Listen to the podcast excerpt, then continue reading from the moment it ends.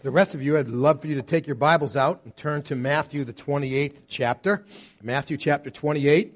Using one of our Pew Bibles, you'll find our text on page 844. So you can either flip your pages or swipe your finger to get yourself to the right text this morning. We're going to complete our trilogy of GC squared as we've been looking at the Great Commission and the Great Commandments. You know, in, in the church, whether you're the pastor or whether you're just someone who's involved in the life of the church, along the way you meet people who become very special to you, but people who are very different from you. You know, I think you've heard me say before that in the church you, you make a lot of friends that you wouldn't have even liked in high school. You know, it's the kind of thing where we just have this bond that's between us. I had one of those experiences in my very first pastorate, church plant.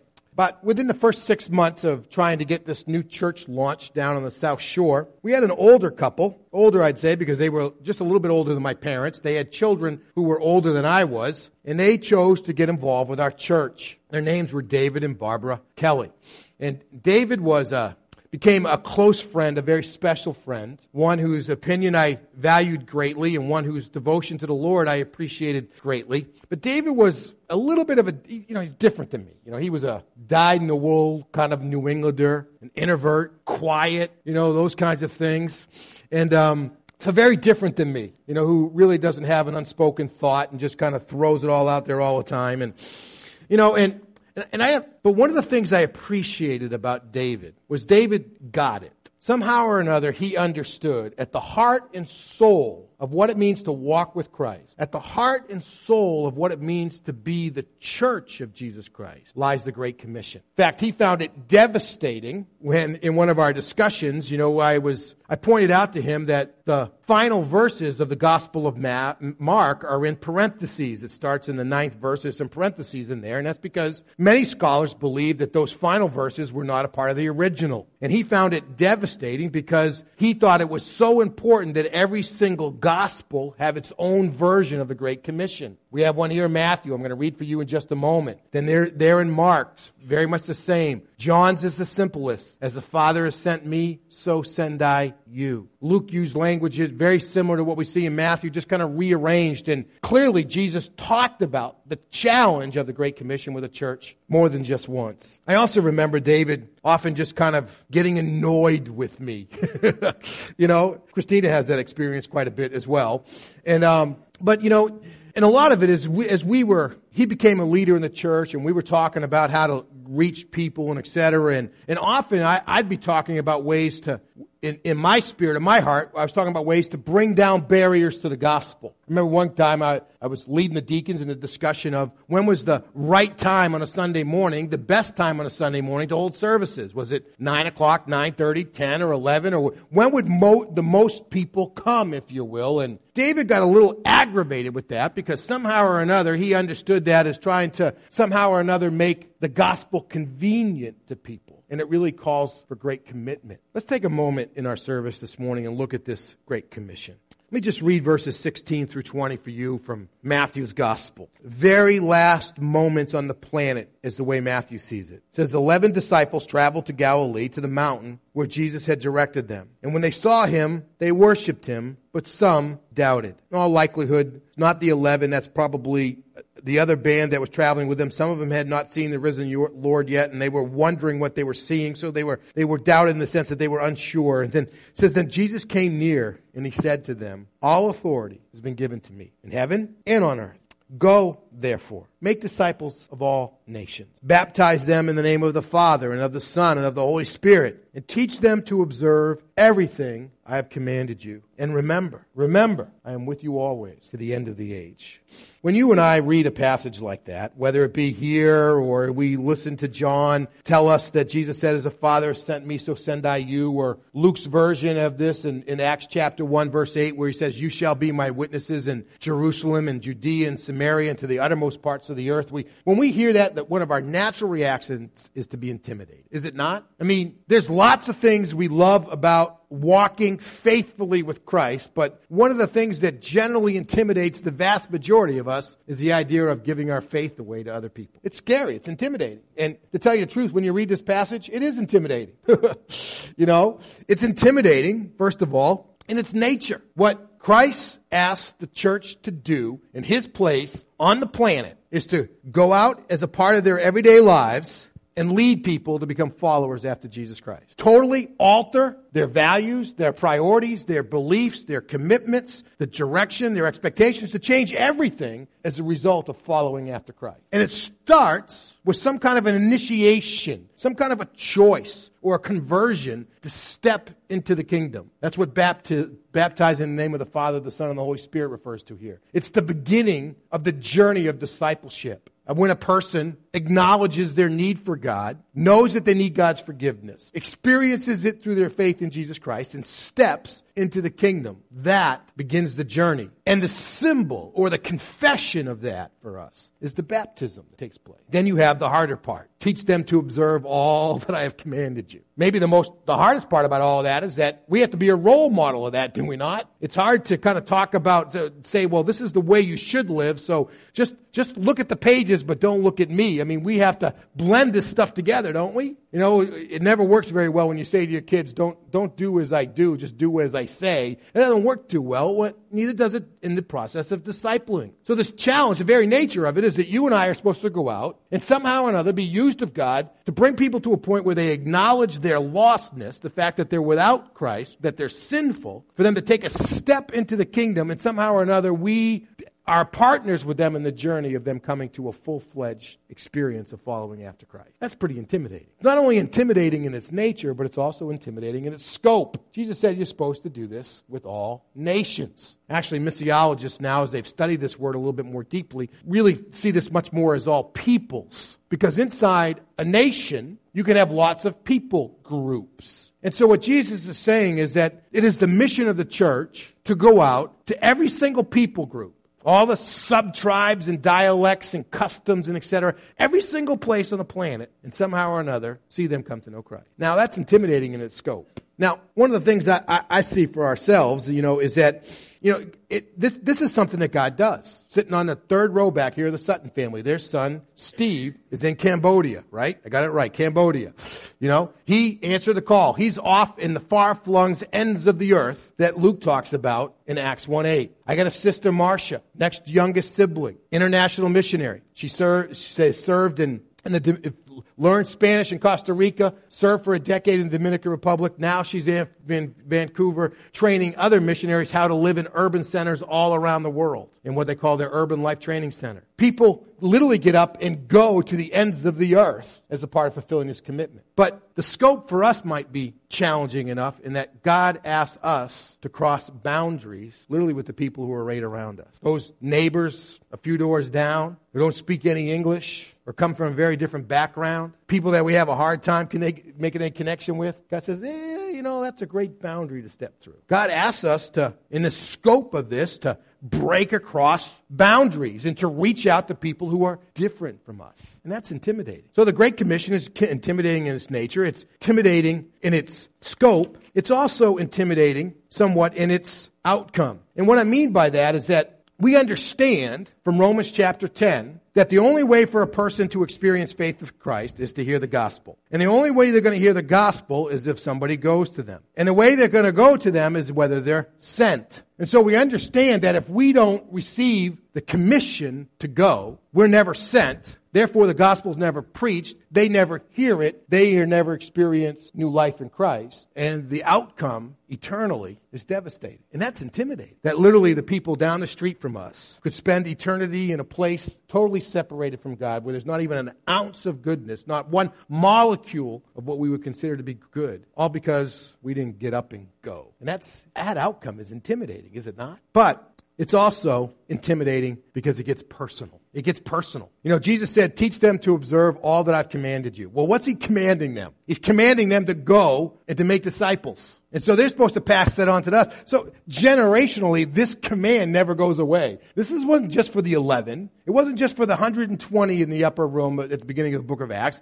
It's not just for the 500 that saw him on the planet. It's for everyone who embraces the cross as the means of their salvation. And it gets personal. God expects me to go. God expects me to share. And we find that the vast majority of evangelical Christians, those who believe that faith is an actual conversion experience that's required into, in order to experience salvation and eternity, that the vast, vast majority, 90% or more, will never ever share their faith with other people. And a lot of that, I think, is all this intimidation kind of boils itself back down. We, we back away from it because we're either think it's going to be embarrassing or we're going to be embarrassed. It's embarrassing because we may share our faith with somebody else and they may think that we're kind of cuckoo.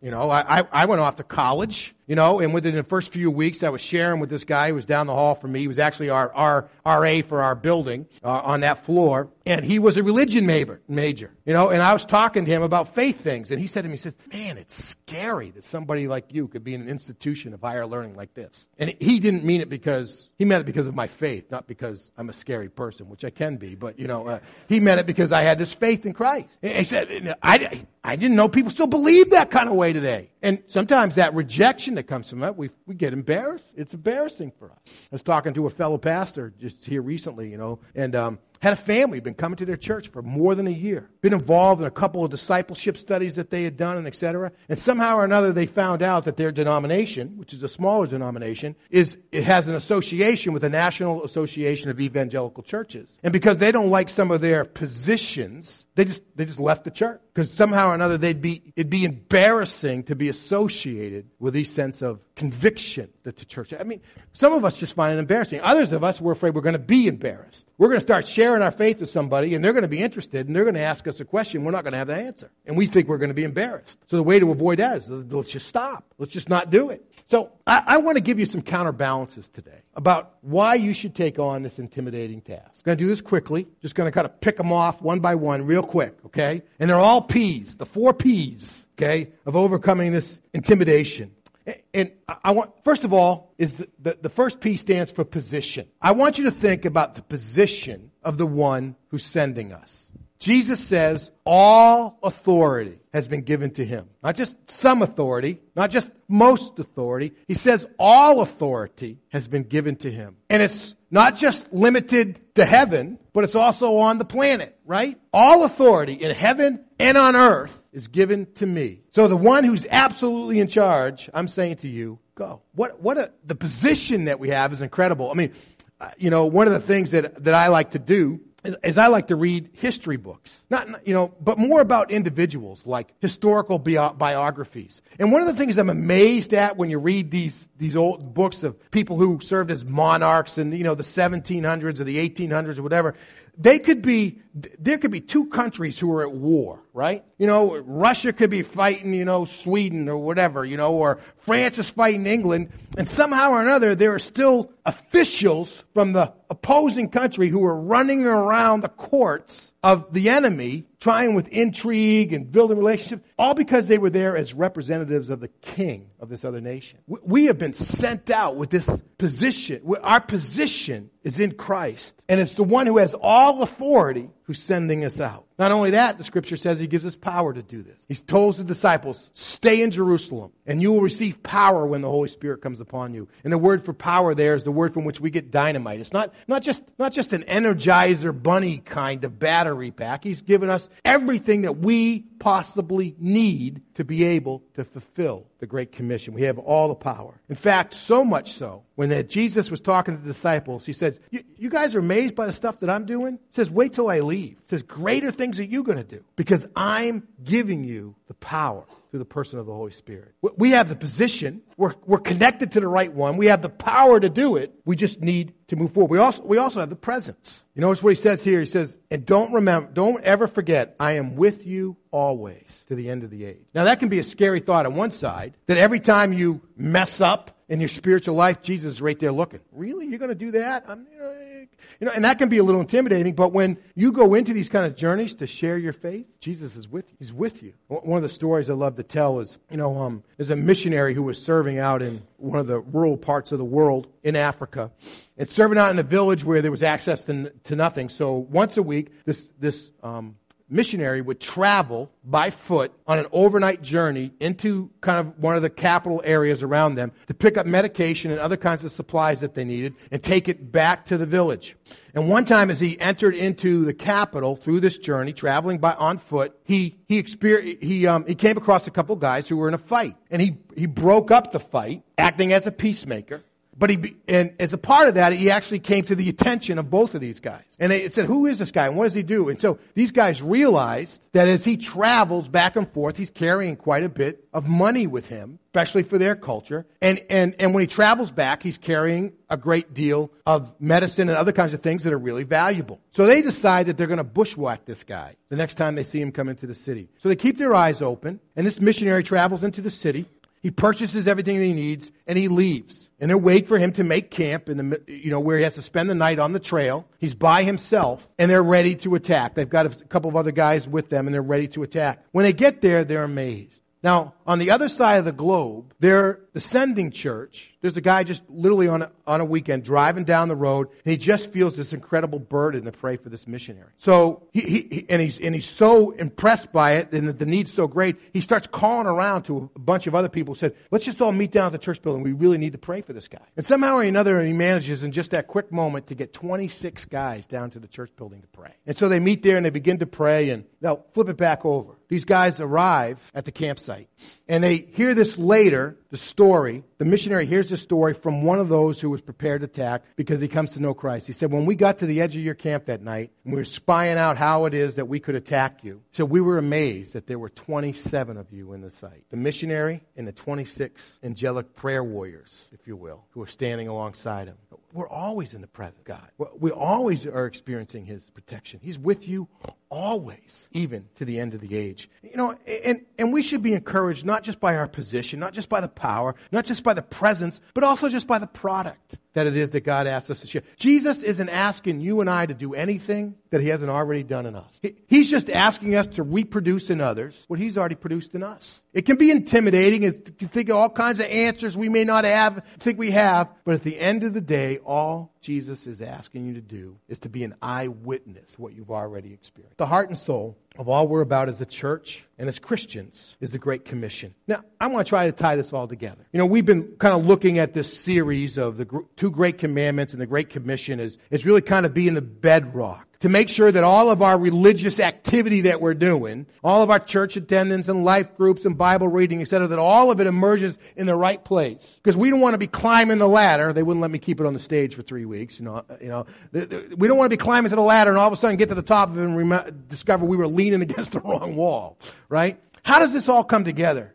When you take the first great commandment, love the Lord your God with all your heart, mind, soul, and strength, and you put it together with the second great commandment, love your neighbor as yourself, what you get is the Great Commission. When you love the Lord your God with all your heart, mind, soul, and strength, you, you, you love what God loves. And you want what God wants. And what God loves is His creation. And in particular, the pinnacle of His creation, people. And what God wants is for none of them to perish. That's, that's His passion. That's why He sent His Son into the world. He doesn't want anyone to experience eternal separation from Him. When we love God, we love what He loves. We want what He wants. And we do what He asks. Now, when we love our neighbors, part of what that means for us is that we understand that if they don't have a personal faith in Christ, their eternal future is in jeopardy. And, and we can do all the nicety things. We can, you know, pick them up groceries when they're not feeling too well, and we can help cut their grass, and, you know, we can w- keep an eye on their house and watch their dog when they're away. We can do all the things that make us wonderful neighbors. But somehow or another, if it doesn't translate into,